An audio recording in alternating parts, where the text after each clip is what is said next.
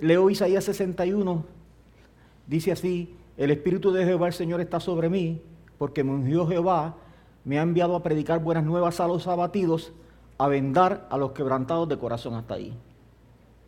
Esta expresión, a vendar a los quebrantados de corazón, la traducción, una idea del, del texto puede ser a corazones dañados. La nueva versión internacional traduce, me envió el Señor a sanar a los corazones heridos. Y una actividad del Espíritu Santo es sanar no solamente nuestros cuerpos, no solamente perdonar nuestros no solamente Él viene a nuestras vidas y, ocurre un perdón de nuestros pecados y Él puede sanarnos de alguna enfermedad, eh, pero una de las obras del Espíritu Santo es sanarnos a nosotros por dentro.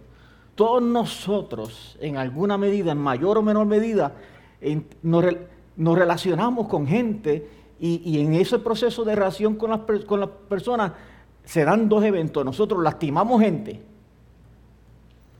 y alguien que, usted puede pensar que no, pero créame, usted ha lastimado personas. Lo puede haber hecho intencionalmente o lo puede haber hecho no intencionalmente. Y usted ha sido lastimado también. Y usted puede haber sido lastimado intencionalmente y usted puede haber sido simplemente lastimado no intencionalmente. Así que todos nosotros queremos ser mejores creyentes, pero nosotros nunca podemos ser mejores si no sanamos nuestras heridas. Yo me estoy explicando bien, ¿verdad? ¿Por qué, ¿Por qué razón el Señor va a querer sanar nuestros corazones? Déjeme decirle, una persona con una herida en alguna medida se convierte en una bomba de tiempo. Usted lo puede ver relacionándose bien con todo el mundo hasta que alguien se acerque a la herida. O que la persona que lo hirió, que entiende que lo hirió, se acerque.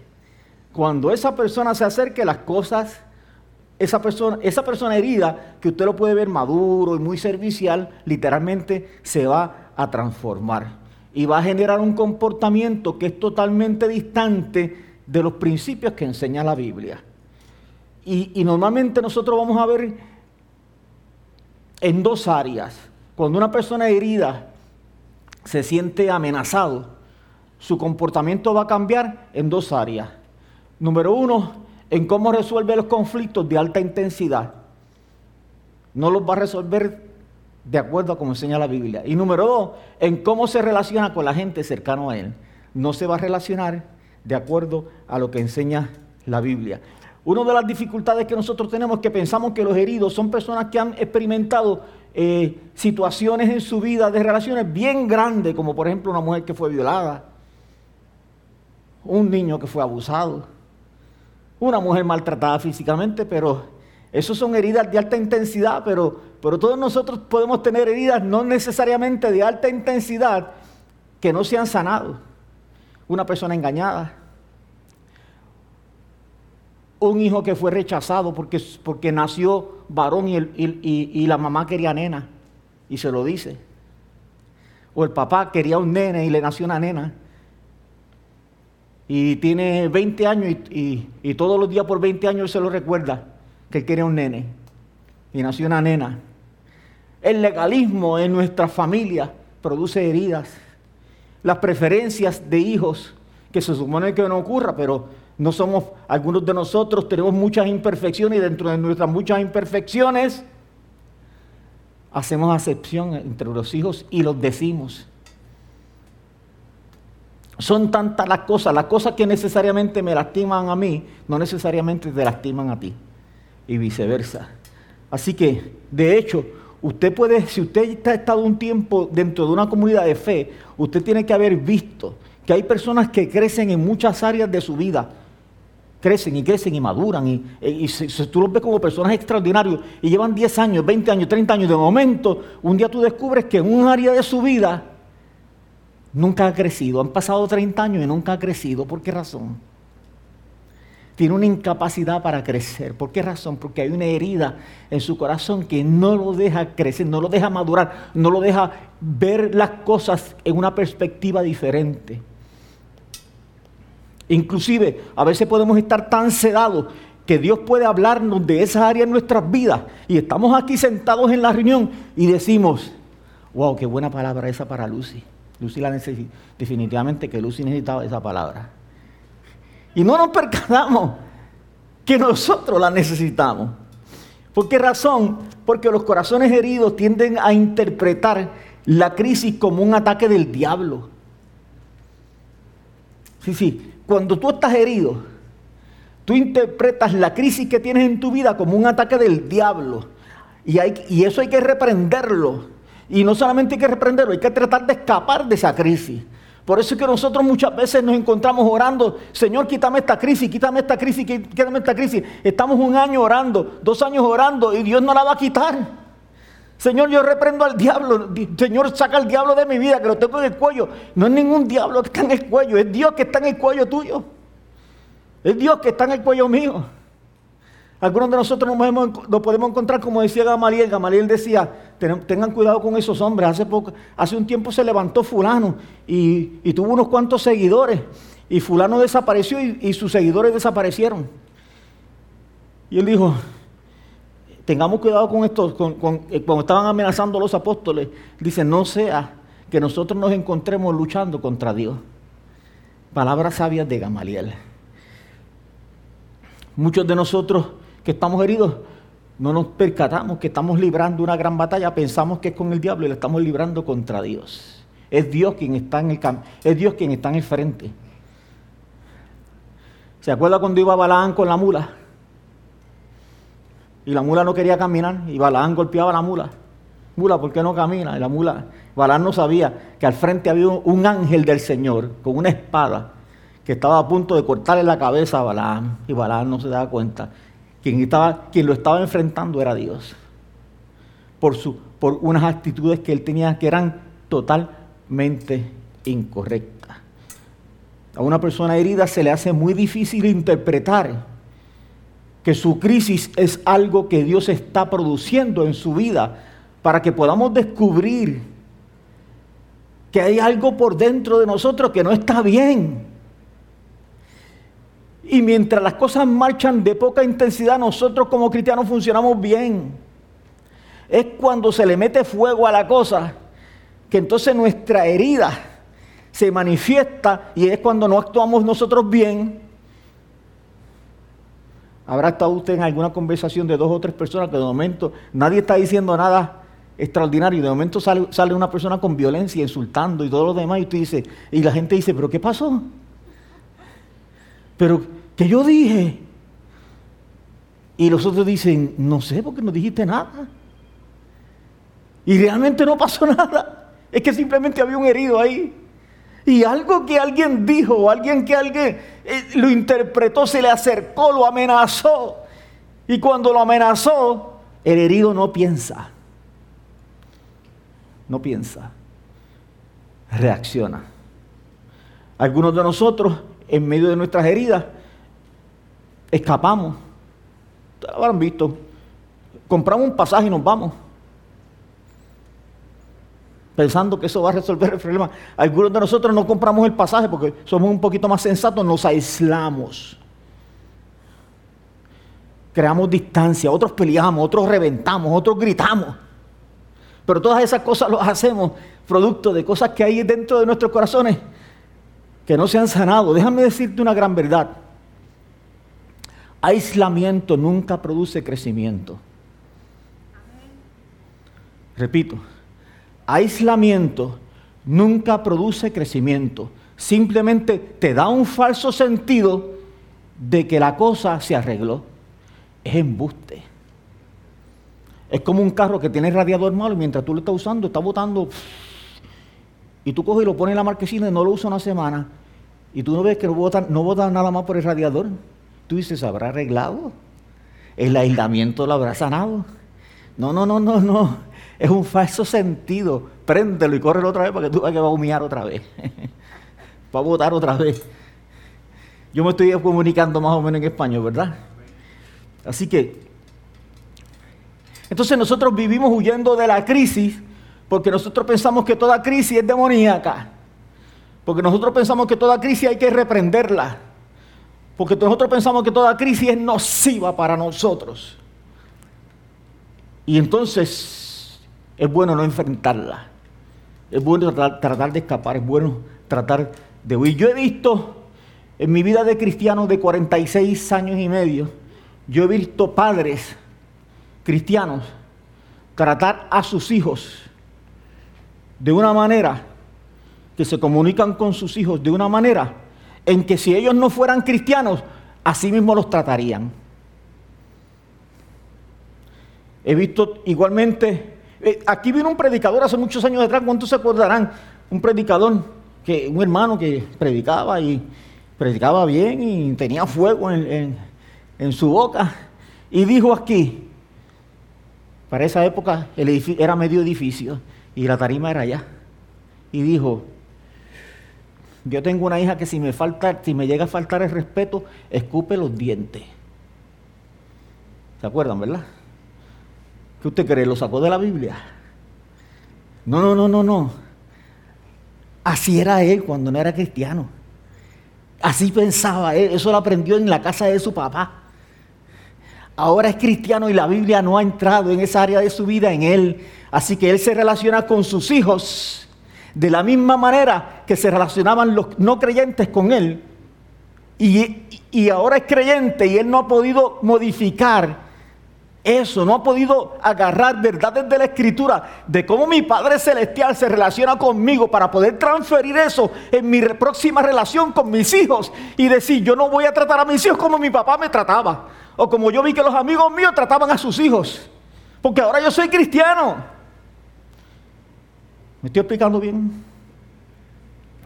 Amén. Yo pienso que cuando ustedes están bien calladitos,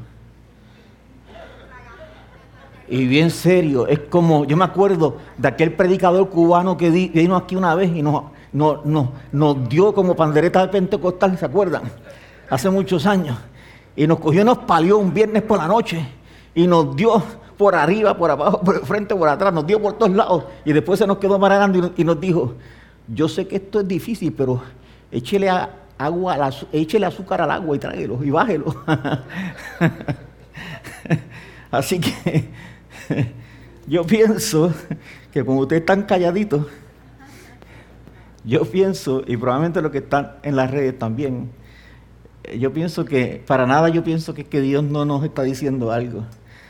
Yo pienso que Dios nos está hablando y que, está, y que hay que bajarlo con, con calma. Hay que, hay que comprar Maví para bajarlo. Amén, bendito el Señor. Bien. Voy a explicar por qué esto es así. Voy a dar algunos de esos ejemplos para tratar de bajar la cuesta. Y, ¿Ok? Déjeme decirle, eh, las heridas no tratadas producen resentimiento y falta de perdón. Heridas no tratadas producen resentimiento contra esa persona que yo siento que me hirió y contra cualquier persona que se alinea con esa que venga y me diga que, cree que esa persona tiene razón en lo que pasó. Produce resentimiento, produce falta de perdón. El resentimiento con un pequeño empujón se convierte en amargura. Resentimiento con un pequeñito empujón se convierte en amargura.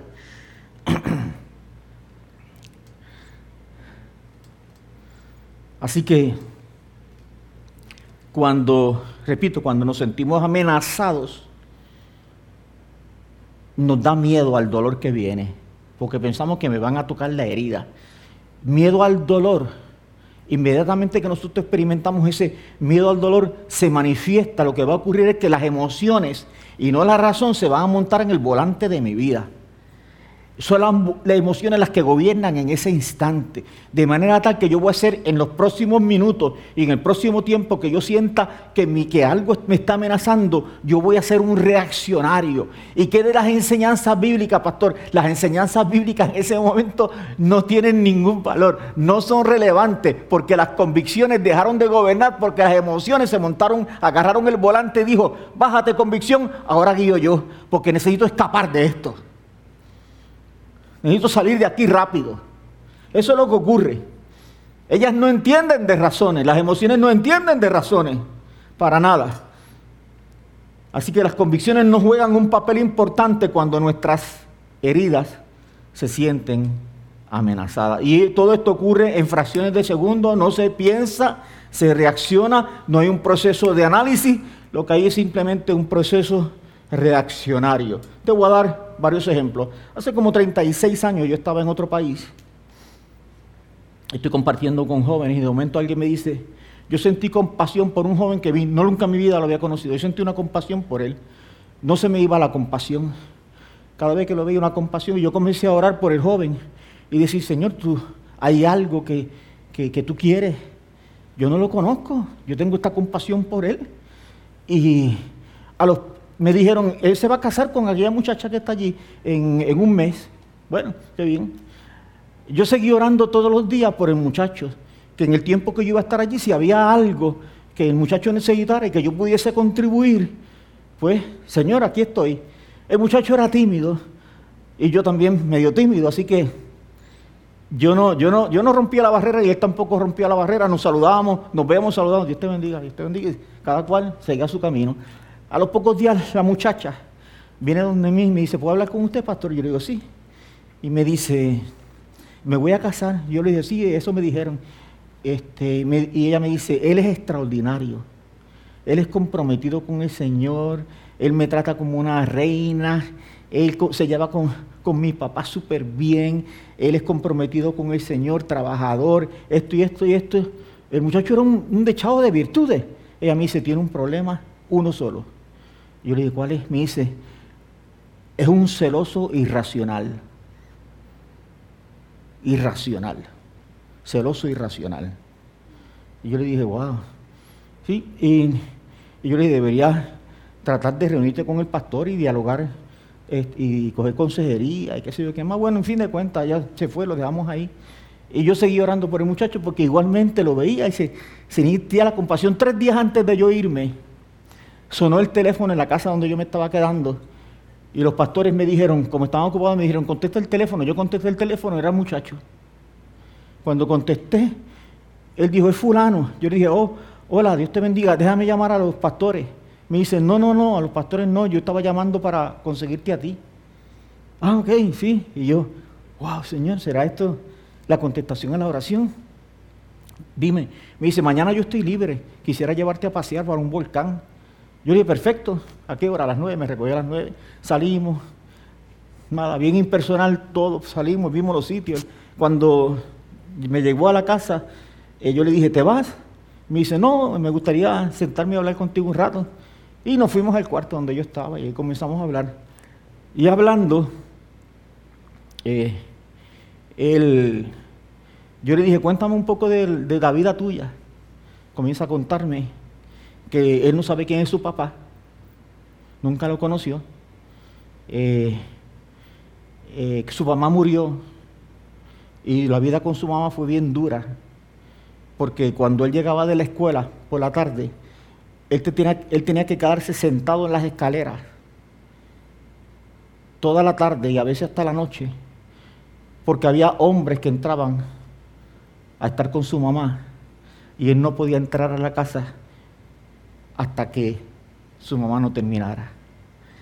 Así que él llegaba a las 3, a las 4 de la tarde, se sentaba en una escalerita, un nene, siete años, ocho años, nueve años, diez años, doce años.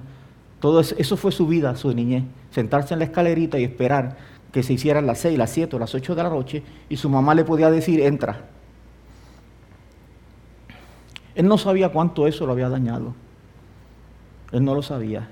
La persona más importante en su vida, la persona en quien él pudiera depositar 100% su confianza desde chiquito, todos los días de su vida le metía una puñalada por la espalda. De manera tal que él amaba a su novia, quería casarse con su novia, pero cuando él tenía una relación de cercanía con una mujer, él no podía confiar. En ese cuarto donde estábamos, yo le expliqué lo que era el perdón. Yo le dije, ¿tú, tú perdonaste a tu mamá por lo que te hice? Me dice, nunca. Yo le expliqué a él que él nunca podría avanzar en su vida hasta que él no perdonara a su mamá. Y le expliqué la escritura, esto que estamos hablando. Y él me dijo, yo quiero perdonarla. Y yo le dije, pues vamos en voz alta a hacerlo. Yo quiero que lo hagas en voz alta y cualquier día en que tú sientas que te quieres eh, quiere experimentar coraje, tú vas a volver a hacer lo mismo. Tú vas a volver a hablar y tú vas a decir, a mami yo la perdoné, mami yo te perdoné. Lo vas a decir, ¿ok? Él me dijo, sí. Ese día él hizo una oración en voz alta, perdonando a su mamá. Yo oré por él, lo bendije. Al otro día yo me fui. Un año después yo regresé al país y ellos me invitaron a, comer, ya eran casados. Y cuando yo lo vi, él había, en un año había cogido unas cuantas libritas. Y ya por la confianza que hemos desarrollado, yo le dije, digo, yo le dije a la, esposa, y el gordito este celoso, y el gordito este celoso, riéndome. Y entonces ella me dice, gordito sí, pero celoso no. Y yo le dije, y entonces yo le dije, lo miré a él y le dije, ¿de veras? Y él me miró y, me miró y se rió y me hace. Yo le dije, que ya tú no eres celoso. Y me hace. Y entonces me dice, si viera que él cambió 180 grados. Todavía son mis amigos. ayer, por, por cierto, nos estábamos escribiendo. Han pasado 36 años y él nunca más en la vida volvió a ser un hombre celoso. Él quedó sano. Tan pronto quedó sano de una herida, el Señor pudo obrar en su vida. Y los principios de la escritura pudieron entonces gobernar su vida en esa área en la que él no podía experimentar victoria. Hace unos años atrás, un pastor de otra ciudad le recomendó a una oveja, a una muchacha que viniera a coger consejería conmigo. Ah, yo había atendido a varias personas casualmente de ese lugar, de esa iglesia, y parece ser que los resultados de conductas de matrimonio habían sido muy buenos, de manera tal que él le sugiere a esta muchacha que tiene problemas que venga aquí. Me llama, yo la atiendo un día. La atendí y me dice, yo quisiera venir con mi novio. Perfecto. Así que hacemos una cita para la próxima semana. En mi mente yo hice la idea del novio. Yo, yo fabriqué la imagen del novio. La muchacha era una muchacha de algunos 30 años, de una, de una agradable apariencia. Yo dije, el muchacho debe ser un muchacho eh, de iglesia, es ella, debe ser un muchacho de iglesia, debe ser un muchacho de algunos 30, 30 y pico de años.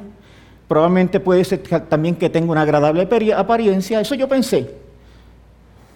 Cuando llegaron, yo, tuve que contener el shock que tuve. Porque era un hombre mayor, de algunos 45 años, yo no tengo problema con la edad, como dicen por ahí, la vuelta endereza. ¿Me explico? La vuelta endereza. El tipo es creyente, la trata como una princesa, eh, la trata como una princesa, este, tiene valores como ella, principios como ella. No sé si me estoy explicando, ¿verdad? Pero el shock mío es porque la vuelta no endereza allí cuando yo veo. La apariencia del tipo es un tipo bien de la calle. Camisa abierta. Yo no tengo problema con los tatuajes, él tenía sus tatuajes, obviamente, yo no tengo problema con tatuajes, usted lo sabe, mi hijo tiene tatuajes, etcétera. En fin de cuentas, yo a nadie trato de no juzgarlo de esa, manera, pero cuando yo sumaba todas las cosas que yo veía en él, la postura en que se tira en la silla, me doy cuenta que él no quiere estar en esa oficina, que viene como cordero llevado al matadero. Y entonces, en mi mente lo primero que yo pienso es, como una muchacha de algunos 30 años, de una apariencia agradable de iglesia, anda de novia con una persona como este no trabaja, tiene problemas de droga, tiene problemas de actitudes para con ella, la trata como basura. En fin de cuentas, yo soy consejero, vamos a meterle mano al asunto. Yo comienzo a meterle mano al asunto y me reúno uno, dos, tres, cuatro. A la cuarta vez que llegaron, yo les dije, ¿sabe qué? Yo pienso que lo mejor que ustedes pueden hacer es cada cual coja por su camino pero con, con ¿sabes? bonito, ¿verdad? Pues yo no soy grosero. Sería bonito, se lo dije. Que cada cual coja por su camino. Ustedes están perdiendo el tiempo conmigo y yo también estoy perdiendo el tiempo porque nosotros estamos en el día uno. Llevamos dos meses en consejería y estamos en el día uno. Ustedes tienen los mismos conflictos que tienen en el día primero, pero yo estoy perdiendo el tiempo, yo me gasto aquí diciéndole, explicándole cómo se hacen las cosas, ustedes se van y hacen lo que les da la gana. Yo estoy perdiendo el tiempo, ustedes se están engañando, yo me estoy engañando, lo mejor que ustedes puedan hacer es cada cual coja por su camino. Esa es mi recomendación. No volvieron más. Ok, me lo perdí. bueno, un año después, un año después me llama la muchacha. Pastor, ¿cómo está? Bien. Pastor, ¿yo podré tomar una consejería? Seguro, como no estamos aquí para servirle. ¿Cómo no? ¿Puedo ir con mi novio? Yo dije, y yo, el primer pensamiento, soy ser humano, les digo. El primer pensamiento que tuve fue, ay Dios mío, Señor. Este, yo le dije, sí, seguro, puede venir con él. Ahí yo estoy preparándome para ese día en la mañana, era como las 10 de la mañana que iban a venir, y yo estoy en mi mente, Señor, ayúdame este día otra vez, otra vez al mismo lugar. Ese día, ella venía con otro hombre. Este era totalmente diferente, estaba mejor vestido, hablaba bonito, hablaba bonito. Yo dije, ok, parece ser que. Y cuando comenzamos la consejería a hablar y a buscar información, yo descubro que ese hacía tres meses que había salido de la cárcel. Yo dije, espérate, espérate. Tampoco estaba en la iglesia. Hacía dos años le había tiroteado la casa a ella. Y yo estoy pensando, y yo estoy pensando, espérate, ¿qué le pasa a esta muchacha que es de una iglesia, que tiene una apariencia que parece una modelo? ¿Qué le pasa a esta muchacha que en cuestión de, de menos de un año ella se consigue este tipo de personas. Entonces yo le digo a ella, antes de irse, yo le dije, mira, a mí me gustaría hablar contigo eh, este, la próxima vez, pero no los dos, contigo, si te parece bien. Y ella me dice, sí, próxima semana, llega ella. Entonces, se sienta y yo le dije, a mí me gustaría que me, me gustaría que me contaras un poco de tu historia, cómo fue tu, tu, tu relación con tu mamá, con tu papá. Ahí yo descubro que ella, cuando nació, su papá se encargó de decirle que él toda la vida lo que quiso fue tener un varón. De manera tal que ella fue una nena rechazada por su papá. A los 15 años, ella tenía una identidad bien clara en términos sexuales. A ella le gustaban los varones, pero ella se comportaba como un varón. Ella jangueaba, salía, bebía, se emborrachaba, se salía en carros, hacía a los 15 años.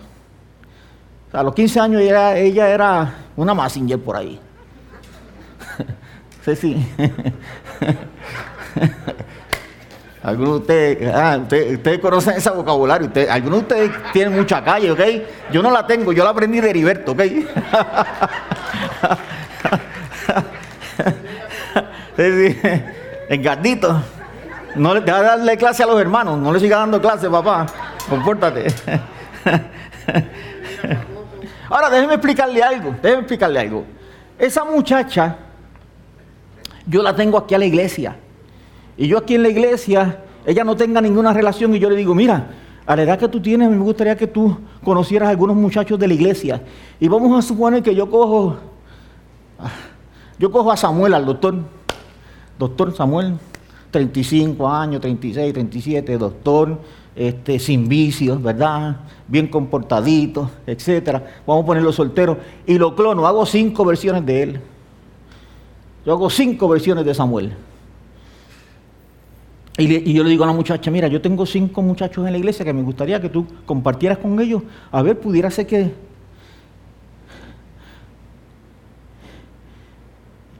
Pero en el interín, a la iglesia llega un muchacho que no es cristiano, vamos a ponerle el nombre, qué sé yo, Jason. Jason viene de Estados Unidos, Jason se crió en el Bronx, Jason se crió corriendo hasta de capota, drogas, peleas, actitudes, de todo. Llegó a la iglesia, pero no se ha convertido, simplemente llegó porque alguien lo invitó, un amigo, llegó por ahí. Y la muchacha, yo le digo, mira, estos son los cinco Samuel, Samuel, Samuelito, Junior Samuel, Samuel Félix. Mira, aquí están los cinco. Me gustaría que compartiera con los cinco y después me diera tu opinión. Y al cabo de dos semanas yo hablo con ella y le digo, ¿y qué compartiste con los Samuel? Y me dice, sí, compartí con ellos. ¿Y qué te parecen algunos de ellos? Son buenos muchachos. A decir, pero ¿alguno te llamó la atención? Bueno, sí, me llamó la atención uno. Y yo le digo, ¿quién? Y me dice, uno que se llama Jason. Pero yo le digo, pero Jason no está en el paquete que yo te di. No, yo sé, pastor, pero es que yo lo vi, nos vimos y como que, como que con vernos nada más como que hicimos clic. Como que hicimos clic. Y después un día fuimos a, comer y al cine. Oye, pastor, yo tengo una aquí y tenemos, en cuestión de cinco minutos descubrimos que tienen una química increíble. Ese es el que me gusta, pastor. ¿Ustedes se acuerdan que hace tiempo dimos una enseñanza que espíritus afines se buscan, se encuentran? ¿Se acuerdan? Ella, en su historial, en su formación, por causa de sus heridas, ella no sabe relacionarse con gente limpia, como los, cinco Samuel que yo le di. Con muchachos que tengan una experiencia en Cristo, que, vengan con, manos limpias, que vengan con honestidad, que vengan... No, no, no, no, ella, ella, ella está familiarizada con personas que pueden empujarla hasta el infierno y después la, rescatan con, con, una pasión increíble. Como fue la vida con su papá.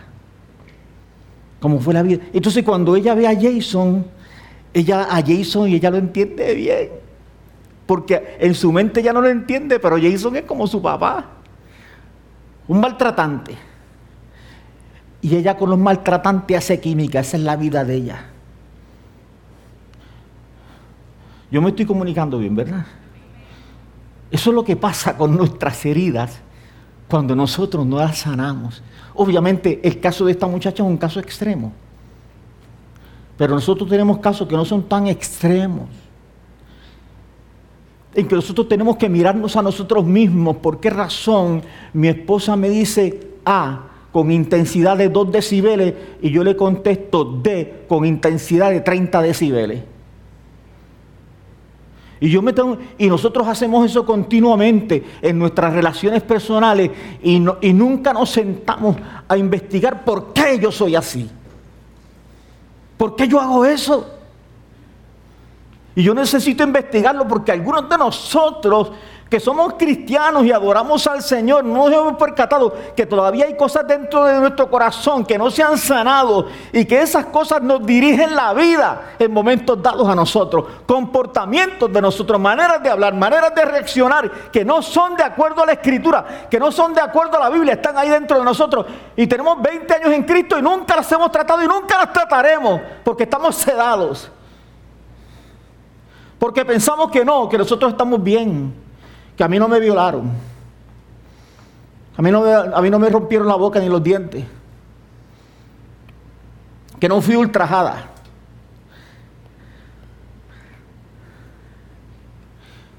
Ustedes saben que hemos hablado de la historia de Raquel y Lea, ¿verdad? Raquel y Lea, dos hermanas. Lea participó en una mentira con el papá, con Labán, que Labán era un truquero hermano de Rebeca, que era otra truquera. Sí, sí. O son conductas aprendidas, o son conductas, o, están en los genes, o hay una mezcla, o hay, una influencia de ambos, pero en fin de cuentas, Rebeca era hermana de Labán, Rebeca era truquera, Labán era truquero, el hijo de Jacob era truquero también. Y ahora Jacob se va a vivir con Labán, le gustó. Jacob hizo clic con Labán rápido. Son espíritus afines. Me quedo aquí, aquí voy a trabajar, yo te voy a trabajar por la nena. ¿Cuánto, me, ¿Cuánto te tengo que pagar por la nena?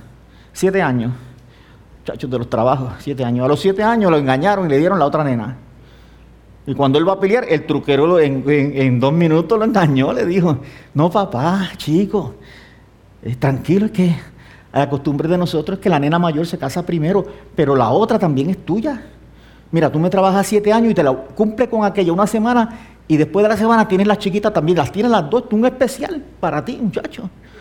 Y, Jacob dijo, oye, es verdad. Porque Jacob tenía una maestría en, truquería, pero Labán tenía un doctorado en truquería. Ese tenía más tiempo. Entonces lo engañó. Él aceptó, él aceptó la, eh, la oferta. ¿Y qué pasa? Lea está feliz Pasó una semana con, Jacob, pero la semana le trajeron a Raquel a Jacob. Y Raquel era la que Jacob quería. Así que desde ese día en adelante, Jacob sacó a Lea y le dijo, de ahora en adelante, la casita de campaña donde tú vives aquella, aquella de allá. Porque aquí, aquí va a vivir Raquel. Y de ahí en adelante, si usted mire la historia, léalo con calma, usted verá que a cada, que dice la Biblia, que como Lea era menospreciada, Dios se acordó de ella y le dio hijos.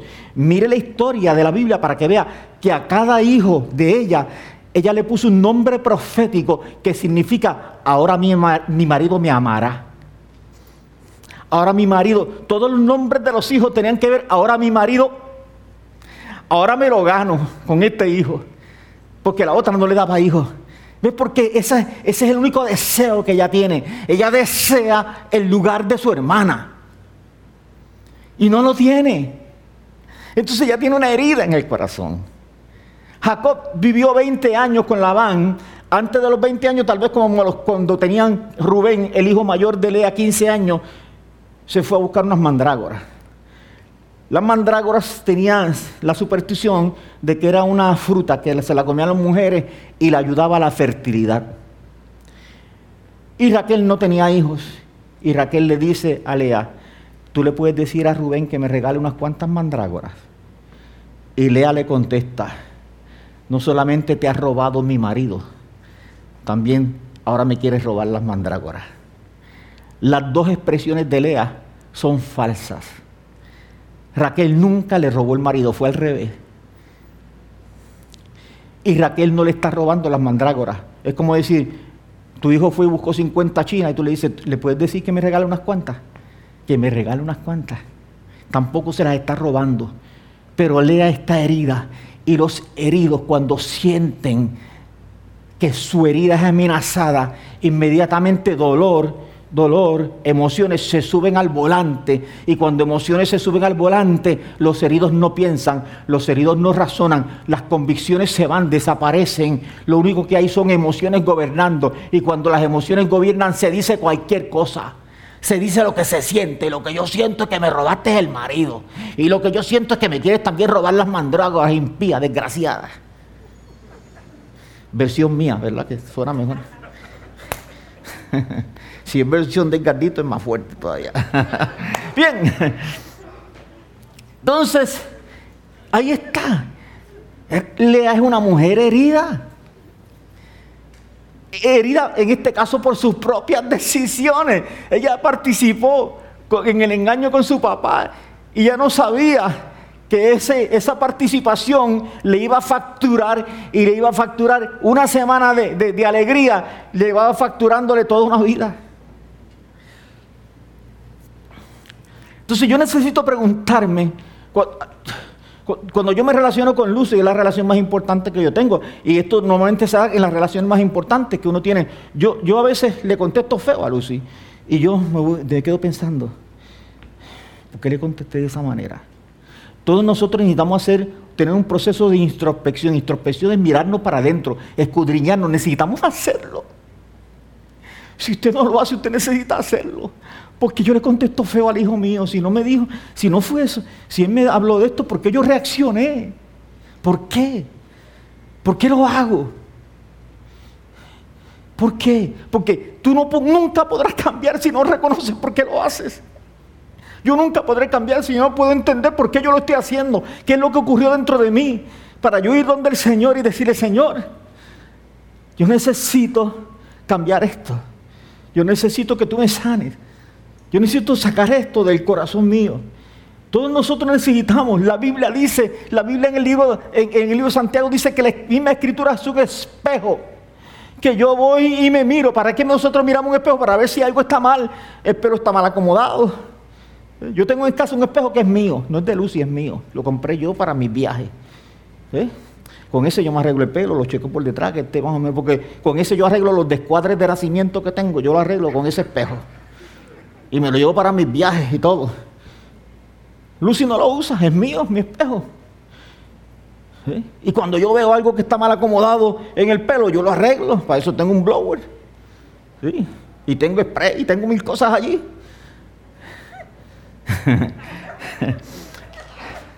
bueno, Déjame no perderme, que tengo el tiempo contado. Bien. El espejo es la Biblia. Para que cuando nos veamos, nos miremos por dentro y veamos que hay algo que no está bien. Y vayamos donde el Señor para corregirlo, para quitarlo. Dice el texto para que seamos bienaventurados si lo hacemos. Y si no lo hacemos, no vamos a ser bienaventurados. Estoy bajando la cuesta, ¿bien? Déjame decirte, cuando yo me escudriño por dentro y yo descubro que tengo algo por dentro que tengo que sanar, eso que yo voy a sanar se va a sanar mediante algo que se llama crisis. Me voy a explicar. Una persona fue donde un naturópata y el naturópata le dijo, te vas a tomar esto. Cuando te tomes esto, te van a surgir unas erupciones en la piel. Esas erupciones en la piel te van a durar dos o tres días. Después de dos o tres días van a desaparecer. Inmediatamente el naturopata le dijo, esa es la crisis de la sanidad. Cuando tú descubres que tú tienes una herida por dentro, tú vas a descubrir que el proceso de sanarla comienza con algo que se llama perdón. Entonces, si tú tienes, si la persona afectada es alguien con quien tú tienes relación y puedes hablar, tú tienes que ir donde esa persona. ¿Usted ha pedido perdón alguna vez? No hay nada más humillante que eso. Por eso es tan difícil. Porque perdón, pedir perdón es un acto de humillación.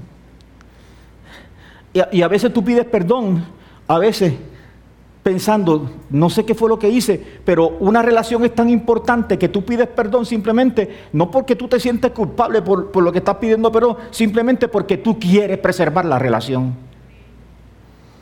Y eso es, estos son palabras de sabiduría, ¿verdad? Porque algunos de nosotros vivimos destruyendo relaciones, destruyendo relaciones. Así que el proceso es pedir perdón. Y ese proceso de pedir perdón conlleva en sí una crisis porque yo no me relacionaba con esta persona y ahora necesito empezar a relacionarme y me siento tan extraño. Empezar, no tengo, como que siento que no tengo temas para hablar con esta persona. Así que conlleva una crisis y muchos evadimos ese proceso. ¿Qué hacemos? Cruzamos la acera, nos vamos del lugar, nos vamos del restaurante. Porque es más fácil escapar que enfrentar. Es más fácil aislarme. Aislamiento nunca produce crecimiento. Porque en este proceso mío voy a tener que renunciar a conductas que ya yo tenía establecidas para protegerme. Para que no me dañe. La mujer que la engañaron y ahora se casa nuevamente, tiene una relación y entonces todo está bien, pero ella no ha dicho que ella tiene ciertas suspicacias. A pesar de que la persona con quien tiene una relación ahora no hace nada que sea extraño, pero ella se prometió que nunca más, la vuelven a nunca más le vuelven a hacer eso. Ella no sabe que con su conducta ella está boicoteando esta relación que acaba de establecer. Ella no sabe que con su conducta ella está boicoteando esta relación que quiere rescatar, este matrimonio que quiere rescatar de este hombre que la lastimó y ella decidió que, que, se van a dar una oportunidad, pero su conducta, su suspicacia, la búsqueda incesante está boicoteando la restauración de una relación. Así que las heridas comienzan a sanarse con algo que se llama perdón. Lo próximo que yo tengo que hacer es saber que yo no devuelvo mal por bien. No devuelvo, yo devuelvo bien, yo devuelvo mal con bien. Eso es lo segundo. Lo tercero es que yo tengo que saber que yo tomo esa decisión y, durante un tiempo yo voy a, tener que renovar esos votos diariamente porque me llegan pensamientos disidentes, lo que te dijo, y cuando te llegue ese pensamiento tú dices, no, yo la perdoné. Tienes que, tienes que hablarle a tu mente, porque si tú no hablas a tu mente, tu mente te va a hablar y te va a gobernar. ¿Cómo yo sé cuándo yo tengo que, puedo dejar de hablar? ¿Cómo yo sé cuándo? El día en que, el día en que mis memorias no me lastimen. El día en que mis memorias no me lastimen. El día que yo pueda ir allá, al pasado, y pueda estar bien. José es uno de los personajes más extraordinarios de la Biblia, ¿verdad que sí? Termino con estos pensamientos. José uno de los personajes más extraordinarios de la Biblia, José estaba herido. Él lo admite. él lo admite. Un día José dice, yo no voy a seguir viviendo más con esta herida. Eso coincidió con el nacimiento de su primer hijo. Por esa razón, cuando nació su primer hijo, él le puso por nombre Manasés, que significa el día que Dios me hizo olvidar el dolor de la casa de mi padre. Todos nosotros experimentamos heridas, todos nosotros necesitamos sanarnos. José vivió con heridas mucho tiempo. Por esa razón, cuando llegaron sus hermanos, José pudo tratarlos bien. Él lo único que hizo fue investigar si los hermanos habían maltratado a Benjamín, a su hermano menor. Pero después que eso se salvó, José los trató bien, José tuvo misericordia con ellos. ¿Sabe por qué? Porque José era un hombre sanado. Dios había sanado su corazón. Y eso, eso, no, eso no ocurre por casualidad. Eso solamente ocurre de forma intencional. Yo tengo que ir donde Dios. Yo tengo que buscarme a mí mismo. Yo necesito mirarme a mí mismo. Y yo necesito decir, Señor, yo quiero estar sano porque yo quiero ser mejor. Yo quiero hacer las cosas para ti. El tiempo nos traicionó. Dios te bendiga. Ponte de pie, Padre, en el nombre de Jesús. Gracias, gracias, gracias, gracias. Tu palabra siempre es buena, tu palabra siempre nos confronta. En el nombre de Jesús yo bendigo a mis hermanos. Permite que esta palabra, Padre Santo, en alguna medida nos lleve a un territorio en donde nosotros podamos mirarnos por dentro, Señor, y podamos buscar ser mejores personas. En el nombre de Jesús, amén. Amén. Dios me lo bendiga.